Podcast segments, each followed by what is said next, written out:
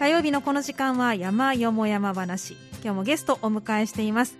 愛媛駅山の会会長の佐藤孝明さんです。佐藤さんこんにちは。はいこんにちは。どうぞよろしくお願いします、はい、よろしくお願いいたします。昨日の夜から激しい雨が降ってましたけれども、ね。ね今は大丈夫でした？佐藤さん来られる時は。今はね、はい。降ってはいますけどパラパラ、ええパラパラ。パラパラっていう感じですね、はい。梅雨明けしたのに雨多いですね梅雨明けしてなかったんじゃないですか。ね。本当にちょっと今年は6月うん。28でしたっけ、ね早かったですもんね。2週間ぐらいで梅雨明けなんて宣言出てたけどうん。今月入ってからなんかすっきりしない日が多いですもんね。ねえこれ梅雨明けてなかったっていう可能性も。あの9月頃になったら気象庁が訂正するんじゃないか。もですか、しれませんね。本当に。ねえこの先もうん今週末ぐらいにかけてね、結構雨マークが、うん並んでますしね。ますよね。だから例年梅雨末期、うん。結構ゲリラ豪雨みたいな被害が出たりしますんでね,、そういう事態になって、やはり例年通り7月20日ぐらいが本当の梅雨明けでした。になるんじゃないのかかなもしれませんね、もしかしたらね。うんそんな気がしますけどね。ねまあそうなると、まあ、山は大体皆さんは夏山に行かれるかと思いますが、愛媛山の会はこのシーズンは？もう、は愛媛駅山の会は夏休みに入らせてもらいます。はい、えーとね、6月でこの7月、8月は、はい、愛媛駅山の会は基本的には近くの低山なんで、うんはい。もうね年齢層を考えてもう、ん60代、70代、一部80代ですから、はい。あんまりこの夏場にね低山をうろうろするっていうのは、熱中症だとか脱水症状だとか非常に心配なんでね、ええはい。まあ、夏の間はお休みさせてもらって、はい。ただあの三草山だけはうん。毎月初めに皆さんと行くようにしてるんで、はい。それだけは今まで9時集合だったやつを8時集合とかちょっと時間早めて。早めて、うん。まあ、8月はひょっとしたら7時集合の方がいいかもわかかんないけど。もしれ、ないですね。ね、それで行くことにして、はい。まあ、9月の後半ぐらいからうん。また再開しようかなというふうに、その間はもうここに皆さんいろいろ小グループで、はい。えー北アルプスの方へ行ってもらったり、どっか北海道やとか、はい。九州だとか。ちょっと涼しい山に涼しい山へね、はい。ね。まあ本当であればね、山の会でもアルプスには行かれたかったかと思いますけれども、やっぱりコロナの影響もまだ、やっぱりね、あの山小屋もねやっぱりはい。3分の1ぐらいに絞ってそうですね。るし、ちょっと団体を取るのが難しいですね。団体ね、やっぱり愛媛駅で行こうと思ったら、20名ぐらいの人数になるんで、20名ぐらいの団体をこの時期まだね、率いてっていうのは、またコロナも増えてきましたしね。ねそうですね。なんか第7波という話もありますうもーんね。んじゃあ非常にまだまだ、はいなかなかすっきりとうん山に登れるという状況にまではまだなってないのかなという気がしますんでね、うん夏の間は申し訳ないけど、皆さん、ここにはい。楽しんでもらって、ね、はい、英気をそこで養っていただいて、ね。また、えっ、と、じゃあ9月から、9月後半、だから。ら、はい。第2週、第4週の土曜日をね、はい。基本的にはあの月例としてますんで、はい。第4週ぐらいから再開できればいいのかなとはい、いうふうに思ってます。はい、わかりました。さあ、今日はですね、えー佐藤さん、これは愛媛県山の会とは別に個人で行ってらっしゃる山ということで、そうなんですよ。西脇十山をご紹介くださるということなんですけれあども、はい。のね、ふるさと兵庫百山に登って、次は関西百名山に登るんだって言って、関西百名山も87まで来たのかな、はい、残ってるのが和歌山の果てだとか。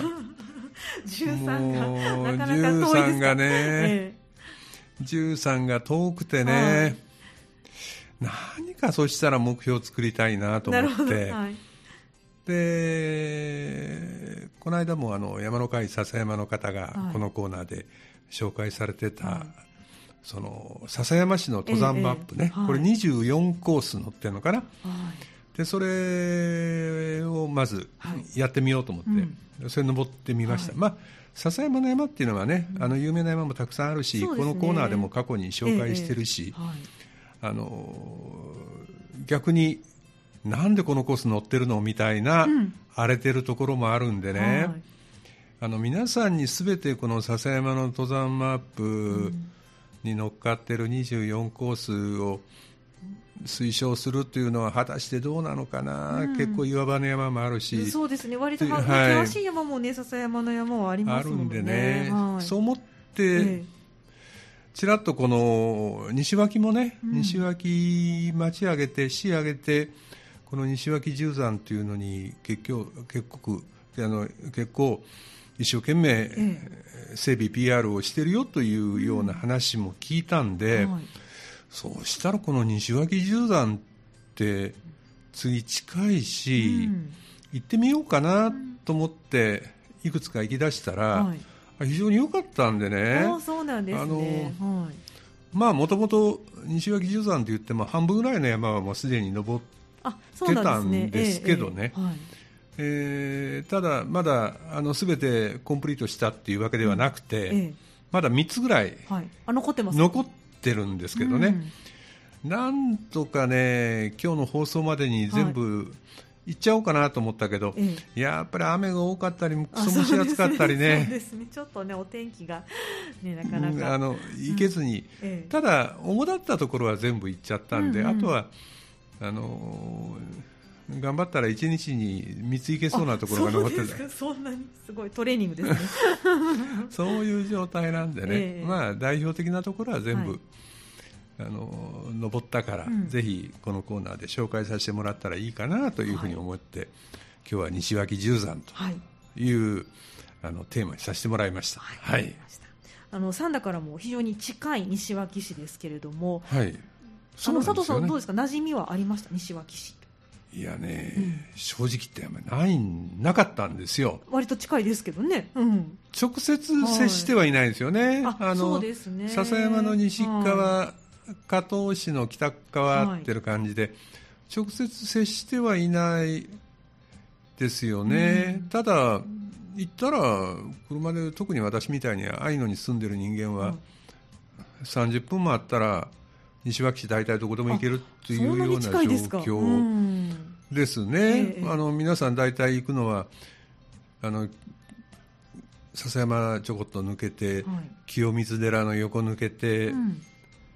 社鴨川の里の下側抜けて、はい、トンネルくぐって西脇に入るということだと思いますから、うんはい、まあ、そのぐらいの時間あれば大体どこでも行けますよね、うん、で正直言って今まで西脇って言ったらね、うん、まずあの駅伝西脇工業とかね。そうですね。もうとても有名ですよね、はい、ね今あの田中希実さんが、はい、彼女は小野の出身かも分かんないけど、えー、高校は西脇工業だから、頑張ってますけど、はい、最近男子の駅伝はあんまりパッとしませんけどね。ちょっとそうですね減ってきちゃってますけどね、ね、まあ、今ねいろんな学校が台頭してますから、はい、あとは本当、うん、昔ゴルフで西脇カントリーに行ったことがあるなとかね、はい。えーで兵庫百山登ってる時に、はい、西脇の山からもっと北の方の山からいろいろ行った時にこう行くとですね、はい、官兵衛の湯という日帰りの温泉があるなとかね。あ黒田官兵衛なんか関係あるんですか？あのーうん、西脇市もともとの西脇市ではないんですけども、はい、高郡の黒田小町っていうのは、黒田小町っていうのかな、それをね2005年に西脇市に合併してるんですよ、でその黒田省っていうのはもともとは黒田官兵衛の先祖黒田官兵衛自体もそこで誕生したと。と言われてるとこなんですよね、まあ、ですから黒田って名前もついてるんでしょうけども、まあ、そういうことが、あのゆかりで、日帰り温泉に官兵衛の湯って名前ついてますね。そうなんですね、うん私のイメージではあの日本のへそっていうそうですね。ねあれが有名な感じはしますけれども。そうですよね、はい、ねそれも、うん、はい、確かにえ？日本の東の端と西の端の、はい、えー、経度のちょうど真ん中で、うん、北の端とうん、南の端のちょうど真ん中でっていうのが、統計135度北緯35度に当たるらしいんで、うん。はい。ちょうどそこが日本の中心だと。うん。で西脇が日本のへそと。はいまあ、結構へそって言われるところあちこちありますけど、まあ、でも兵庫県民としては あの西脇がへそだというふうな認識ではあるんですけれども、ね、はい。日本のへそ公園なんていうのもありますよね。あんまり。そうですね。じっくり見たことないんですけど、ええええ。はい。はいまあ割とあのじゃあ話題はそこそこあるうん。し、でもある。ある。ある。けど、はい。今まではい。そこにこう、うん。ターゲットを絞ってはい。じっくり西脇っていう街を見たことはなかった、まあ、最近なんかおしゃれなカフェが出てきたりとうか、ん。あのおしゃれな雑貨屋さんとかがあそうですか。今ね西脇はどんどん増えてきている印象がありますので、もともとん。やっぱり西脇っていうのははい。播州織っていうはい、ね、そうです。播州織も有名ですね。ねそれが一う番ん。その西脇の主要産業のようですから、はそれから今風になっていくと今藤本さんがおっしゃったようなことになっていくんじゃないのかな、ね、おしゃれな播州織は百貨店なんかでもありますので、あはーい、ちょっとお高いですけれども。あねそうですか。やっぱりね、うん。あの西脇っていうのは、ええ。まず加古川のが流れて、あとあの杉原川って前あの龍ヶ岳とか千ヶ峰の時にも出てきた川ですけど、はいええ。その杉原川ともう一つ野間川って言ったかな、うん。三つの川がこう流れてきて、はい。ちょうど合流する。へえ。そこが西脇なんですよね、うん。でその三つの川が合流してそこにそれぞれの川のこう三角州とか平野が広がって、うんうん。そこでその播州平野っていうのかな？播磨平野っていうのかな、はいそれが広がってるんですよね、まあ、そういうところなんで、余計にその水も豊富だと。うんうんいうことで、うん。その播州織なんていう非常に昔から盛んであると。へということのようですよ。あとうん。黒田賞っていうのは、えはい。あのブランド和牛で、そうそれもそれもあの有名なとこですよね。そうですか。食べ物もあるという。そうですそね。こに十山山があるという。ですからね、うん。山で言うと、はい。あの中国山地のうん。一番東南東南の端っこですよね。はい。だからもう西脇あたりから中国山地がずっと西に広がっていくと。だうんから山自体はね、はい。低い山ばっかりなんですよ。あそうなんですね。はあの一番高いのが、いえ。えー笹山との境目にある最高寺山。えはい。これはあの結構皆さんいつでもよく行かれる山だと思いますが、えええここが712.9という710メーターぐらいのえう山、ん。これが、えー西脇市の最高峰になっているそれよりも低い山がほとんどあとはもなんですね、大体300メーター前後ぐらいの山、あそんなに低いんですか。はあ思った以上に低かったですが。うん。もう本当そんな山がねはい。その播州平野播磨平野の中にこうポンポンポンポンとこうね、うん箱庭みたいな感じで並んでる感じですね。へ。ーそうなんですね。あの十山というとどんな山があるんですか？あのーはい、先ほど最高寺山を最高寺山ねこれははいあのー西脇の最高峰でもあるし、ええ。それからふるさと兵庫百山にも入ってるし、うんはい。っていうのがまず一番ですよね、はい。それからもう一つふるさと兵庫百山に入ってる山としては、白山白山白山ってあのいい名前ですね。か加賀の白山じゃないですよ。ないですね。あのーこの間も白山に登ってきたって言ったらはい。加賀の白山に行ったと間違われた人がいましたけど あのすぐ近くの白山そう思ってしまいますが、同じ字なんあ。と白山、うんすぐ横はいにですね、これもどこにもある山ですけど妙見山っていうここにもまた妙見があるんですね。あのずっと一列につながったはい。妙見山があります、まあ、この2つがね、はい。あのーふるさと兵庫百山に入ってる、うん、はい。あとはねえその300メーター前後しかない。え。うん。さっきの白山が510メーターで、はい。妙見山が600メーターちょっとかな、だはい。からこの辺りはね500メーター、600メーター、700メーターぐらいそれなりにある山なんです、えええ他の山はもうはい。300メーター前後、え。はい。でもともとはその中世南北朝時代ぐらいから戦国時代ぐらいにかけて、山城があった山城跡のなるほど、はい、山が多いですね、うんうんうんそういう史跡がいろいろ並んでるっていう感じ。です。そうですね。で、まあ、特に眺望が良くて今日重点的にお話をしたいなと思ってる山として、うん3つ目に挙げられるのが八幡山という八幡山、これまた珍しい名前の山ですね。そうですね、うん八幡山という山があります、はい。えーこれも城跡です、はそれから4つ目にはね比叡山っていい。う比山叡山。はいこれも城跡です城跡。うん。それから5つ目にはこれまだ行けてないんですけども、はい黒田城市黒田城の跡あ、これも完全に山城ですね。これも完全に山城ですね、うんはい。これはあの、えー当然黒田とついてるから、はい。黒田家にゆかりのお城ですね、うんはい。それから6番目にはね西林寺山。西林寺、西光寺とまた別の西林寺。西の林の寺ですね、はい。それと八日山という、うん。えー山ですこの西林寺っていうのも昔坂本城だったかな？城跡ですえー、すごい、そんなにたくさんお城あるあるんですね。そうなんですねうん。それから、えー7つ目になるのかな、はい。これかわいそうな名前なんですけど、はいさ三角点山っていうのが なんか随分取ってつけたみたいな名前ですね、これ。三角点山、どこにでも三角点ありそうな感じがしますけど。名前がなんかなんかね、うんうん正式にはさっき比叡山っていう山を言いましたけども、はいあの北比叡山とかいう言い方もするみたいで 三角点がある山です。はい、ちょっとかわいそうな。この山ね面白かったのは、はい。えー登山口のところに岡稲荷神社だったかな？はい。神社がありましてね、えでこの岡稲荷神社っていうのは、その昔江戸時代かな、そのそれ以前かな。伏見稲荷神社、はい。伏見稲荷から、その分霊っていうのかな。はい。された神社らしいんですよ、うん。で行くとねあの伏見稲荷と同じように、はい。登山口のところの神社ですけど、うん。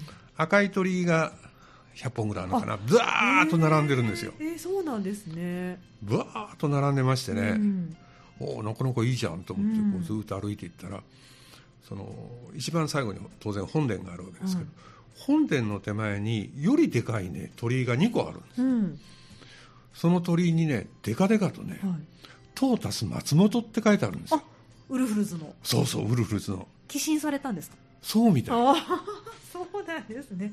えトータスで松本さん、西脇ご出身なんです知ねってました？あのうっすら聞いたことはありますけどあー。兵庫ご出身とは知ってたんですけれども。この黒田省はいらしいんですよ。でもともと高町高郡な高高うん。郡黒田省町。うんえそうなんですね。だからトータス松本ってでかでかとそれでもまた見どころの一つかもしれませんね。そうです。ぜひあね。の三角点山に行った時には、はい。その赤い鳥居はとトータス松本、の名前を。ぜひウルフルズ聞きながら登っていただけたらと思います、はい。それまあ、そんな山もあり,、うんあります、それから鳴尾山と書いて泣き山と読むようなんですけ秋ど山はい。これも私まだ行けてないです、はい。泣き山という山、うん。から9番目にある山がですね、うん。これはあの角山って言って、愛媛県山の会でも去年の11月だったかな、秋に行かれましたね、はい。ええあの播磨中央公園から、はい。えーに車止めて、うん。光明寺っていういいお寺、紅葉の綺麗なお寺うんからずーっと登っていくという、ん。んはい。これも360メーターぐらいしかない山ですけど、はい。眺望のいい山。うん。この角山という山があはい。って、で10番目にうん。和布山というのと鈴堀山というのがあります、はい、またこれも珍しい名前ですね。名前ですね。これもまだ行けてないんです、うん。ですから黒田城市と泣山と和布山、鈴堀山、うん。10コースのうちの3コースまだ行けてないんですけども、はい。まあ、でも7コースは歩かれて、7コースは行きました、はい、全体的な印象としては7コースあのーまずね、はい。まずが言った通りなんですけどうん。高い山はありませんと、はいただもう緩やかな尾根伝いの歩きやすいところだとか、距離は短いけど割と急なところだとか、非常にバリエーションが豊かです、バラエティ豊かなコースが揃ってますよ。ですから本当にこう家族連れ、初心者、子供連れからある程度のベテランまで楽しむコースがありますよ、うん、ただ、その危険なコースなんかは何もありません。なるほど、それはい。いですね。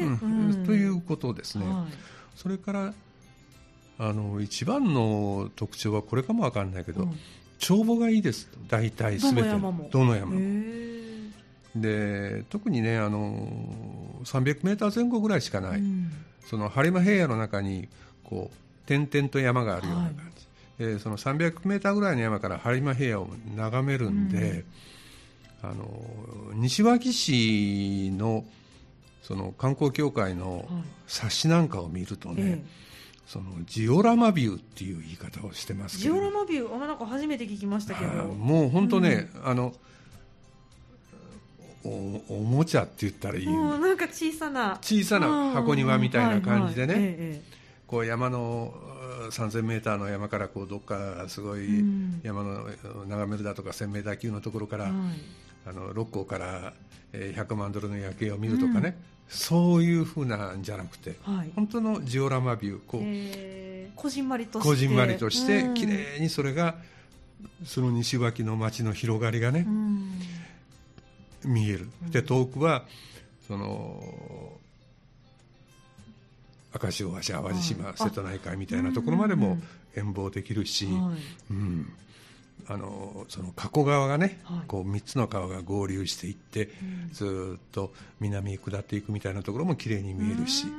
面白いですね、うん、あの非常にね、はい、綺麗な眺めですね。なるほど。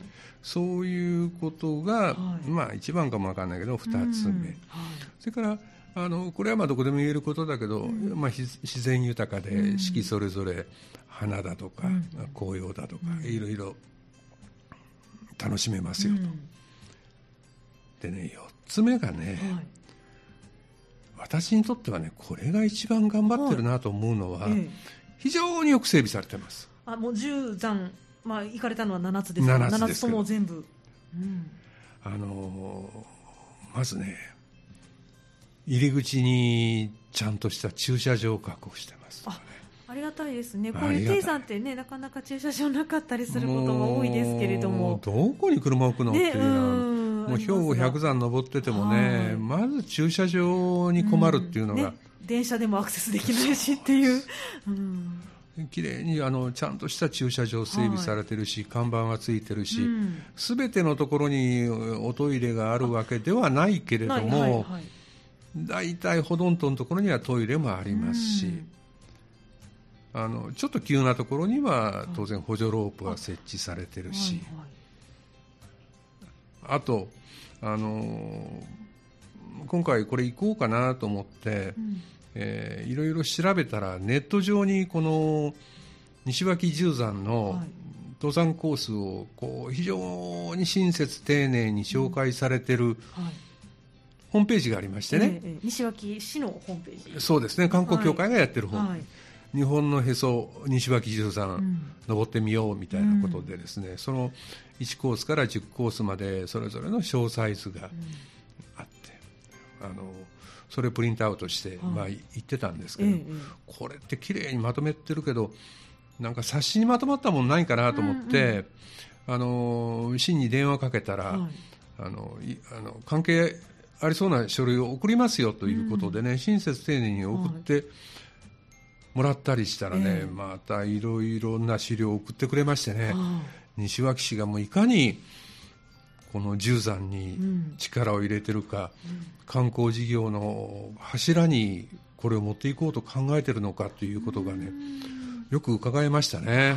素晴らしいですね。であの観光ガイドブックなんて送ってもらって、えー、あの B 級な町西脇ぶらり旅なんていうタイトルの冊子,、冊子なんですけどね、ええ、一番最初まず見開け開けたところに、はい、ようこそ西脇ジオラマビューの山へということで先ほどおっしゃってたジオラマビュー、ね、そうなんですよ、え、あのそれこそ、うん黒田省のステーキであったりラーメンであったり それからいろんなその、ええ。播州織であったり、うん、いろんなあの名産だったり何だりがいろいろある、紹介されてるんですけども、うん、それよりも先にこのジオラマビオの山というのを紹介しているということは、うん、も本当一押しなんですね今。だと思いますね、ねそれをなんとか、あの PR ポイントにして、皆さんに来てもらって、そこでいろいろ観光してもらったりそうですね。美味しいもの食べてもらったり、うんお土産買ってもらったりしようとしてる、だと思いますけどね。それだけ力が入ってるんでいいですね。あの、うん、非常に整備をしてる、うん、その力の入れ方がね、はい、非常に伺えますね、うん、しかもね個人に送ってくださるっていうね。送ってくれるんですか？はいもちろん送らせてもらいます。なんつってね。ありがたいですね。うん。送ってくれますんでね、あのよし私もと思われたらぜひ電話されたら送ってくれると思いますよ。電話じゃんじゃんなってるかもしれないねえ。うん。そうなんですじゃそんな力が入った西脇十山を今佐藤さんじゃコンプリート目指して歩いてらっしゃるということ。ねえ。ね一言言いたいのははい何でしょうか？我が町ももう少し。ね三田市もね いい山いっぱいあるありますからねせっかくですからね。三田市もね、ね、頑張ってほしいです、ね、頑張ってほしいですね。ちょっと一言付け加えたいですね。はい、わかりました。じゃあ、あの、一曲お送りして、あの、実際に歩かれたところで、はい、特におすすめのところをね、はい、あの、ピックアップしてご紹介いただきたいと思いますので、後半もよろしくお願いします。今日の山よも山話は愛媛駅山の会会長の佐藤さんをお迎えして日本のへそ西脇市にある西脇十山をご紹介いただいています。佐藤さん後半もどうぞよろしくお願いします。はいよろしくお願いします。さあ先ほど10個の山を、ねはい、あの簡単にではありますがご紹介をいただいたんですが中でもおすすめをちょっといくつかピックアップしてご紹介いただけたらなと思うんですがそうですね、はい。あのー、それじゃあ、まあ、西脇市が今一番言おうとしているのが、はい、このジオラマビュー低山だけれども眺めがいいということのようですし、私も他の山と比べて、西脇の山どこが一番メリット良さがあるのかなって考えたら、うん、低山なのに眺めがいいこのジオラマビューという言葉初めて聞いたけれども、はい、これだなというふうに思いましたんで、特にそれを強く感じた山をね、はい、中心にお話をさせてもらいたいとい。うふうに思います。そしてこの西脇のパンフレットでも一番に掲げている山がね、うん、さっきの兵庫百山の最高寺山でも白山でもなくて、はい、八幡山というさっきも言いましたけども、山を一番に紹介してるんで、うん、この山をちょっと深く掘り下げて話をしたいなと思うんですけれども、はい、あのまずどこにあるかというと西脇市の南西部にあります。はい、で標高は363メーター、はい、ですから、ままあ、高くないですよね。だいぶ低いですよね。でうちの家からね走って30分ぐらい。うんで実はこの山は登ったのはね、私も去年の3月ぐらいなんです。そうなんです、ね、もう1年以上前に登ってて、えー、あのいい山だったから紹介しようかなと思ったけどこの山だけで紹介するほどでもないかななんて思って、はい、あのためらったんですけど、えー、まあ、こう西脇十山という中で紹介したら、いいなと思ったんで、はい、でねまずここ一番感じたのはあの毎日登山をしている方が非常に多いと。そうなんですね、街中から非常に近いよということと、うん、300メーターぐらいしかないよと、はい、1時間足らずで手軽に登れるよということもあって、いいですね、西脇市民の方から見たら、毎日登山のメッカになってる、であのヤマップのフォロワーさんなんだよね、でヤマップを見てると、毎日登山やはず山って書いてる人がいつもいるんです。そうなんですね。昨日ね投稿かな、はい、なんか見たら1650回目って書いてありました。すごいですね。そうですか。もうそれだけじゃ登ってらっしゃる方が多くいる山人気の山そうですなんです。ね私が行った時もたくさんの方が登ってました、はい、で高台っていうところにあのちゃんとここにも無料の駐車場、うん、登山口に駐車場が確保されてまして、はい、そこから入って最初はその杉やヒノキのほぼフラットな林をずっと抜けていって、はい、で峠のようなところに出て、うん、でそこから尾根道を登っていくと。いうコースで最初はなだらかですけど、途中からちょっと急になってきますけども、よく整備をされてるんで、特に問題はないですね。で途中から登っていくと、素晴らしい景観が広がってくる、はい、割と開けた場所、開けた場所ですね、うん、ずっと開けてきます、はい、でスタートをしてから本当40分45分ぐらいで、はい、えーこうちょうど眺めがいいところにね、うん、こう眺めがいいような方向に東屋が作られてて本当に整備されてますね。整備されてます、うん。ちょっともう山頂のすぐ手前、はい、で大体そこからスタートしたあたりからこう、うん、八の森公園って公園整備になってるんですね、はい、公園整備の中を歩いていくような感じになっていって、うん。ええ、山頂手前の東屋で4 5 0分ぐらいで着く、うん、でそこにね兵庫の景観ビューポイントという、大きな150線っていうのかな、看板がついてました、三田の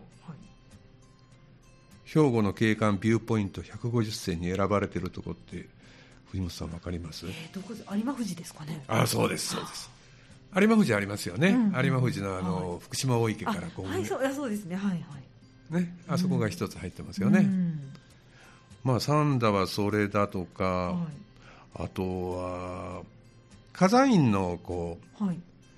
えー、展望台展望所というのかな、うんうんうん、あそこも入ってますね、なるほど。有馬富士を見下ろすようなそうですそうですそうです。見えるような感じですよね。それから、あとあの高平の反復の森って行ったことあります、はい、あ行ったことはないんですけれどもそこも入ってるんですか？そこも入ってますね。あの、あ結構たくさん入ってるんですね。6箇所入ってますね。150分の6が三田市ただ山は、はい、山絡みはその3つ、うん。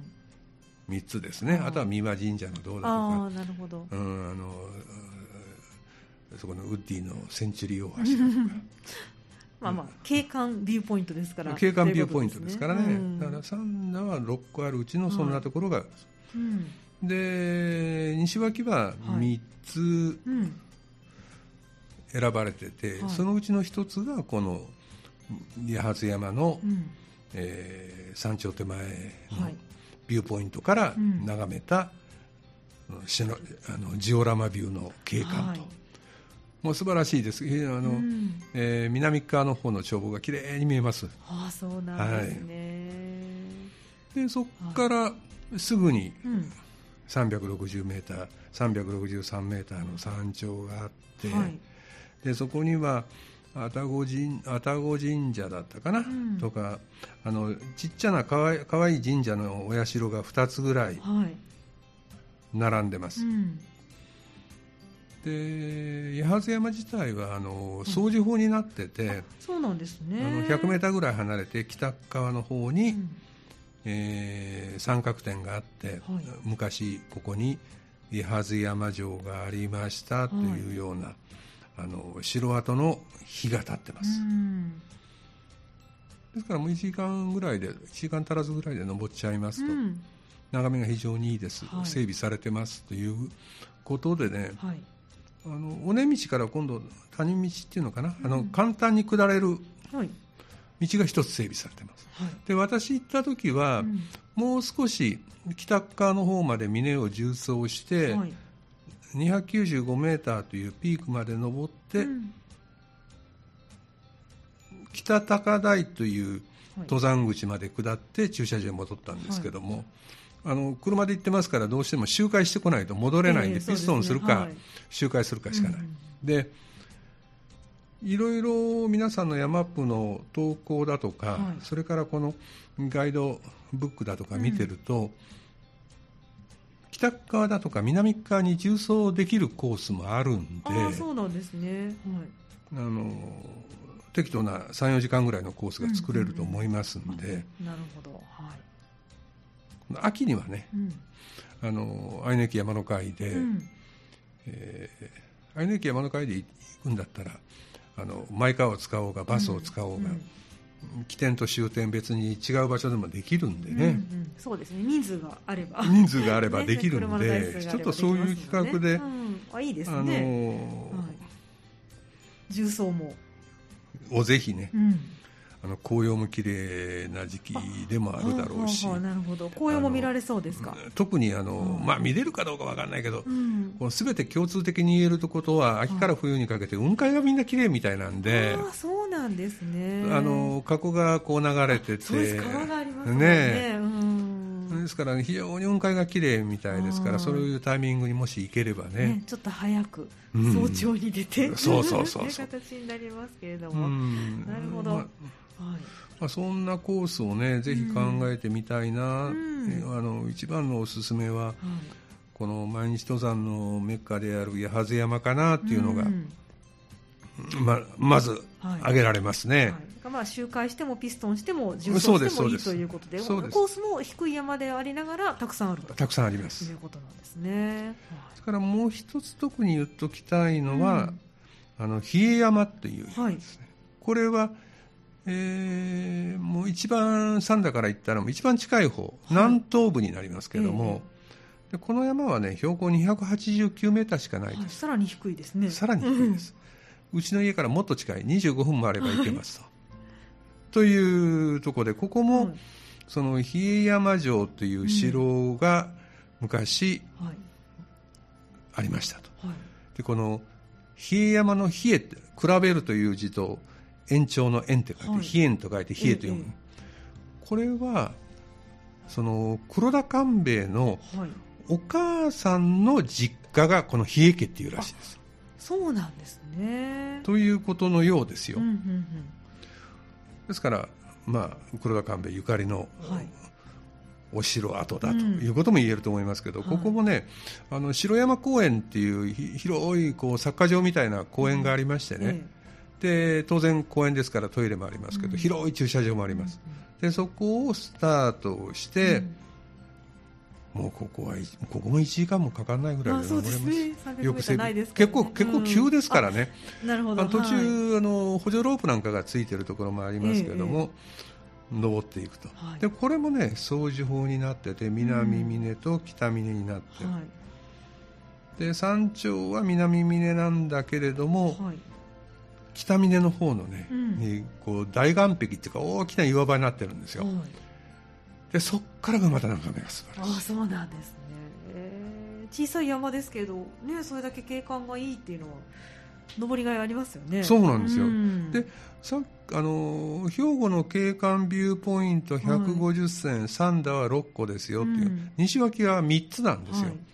で3つで、うん、あの1つは播州織の何か、はいあの関係のとこなんですけども、うん、もう一個はこの比叡山のこの大岩壁からの眺望になってる。だから兵庫の景観ビューポイント西脇から選ばれているのは、うん、八幡山の山頂と、はい、この比叡山の山頂からのどちらも眺めだと、うん、ということになってるんでね。なるほど、はい、まああのこの2つが特にここなんていうのはね、往復しても2キロぐらいしかないです。そうですか。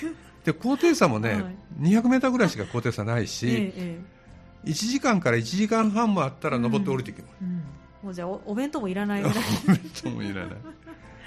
お弁当もいらない、うん、思い立ったら即出かけてくださいというような、ね、そうなんです。山ですね。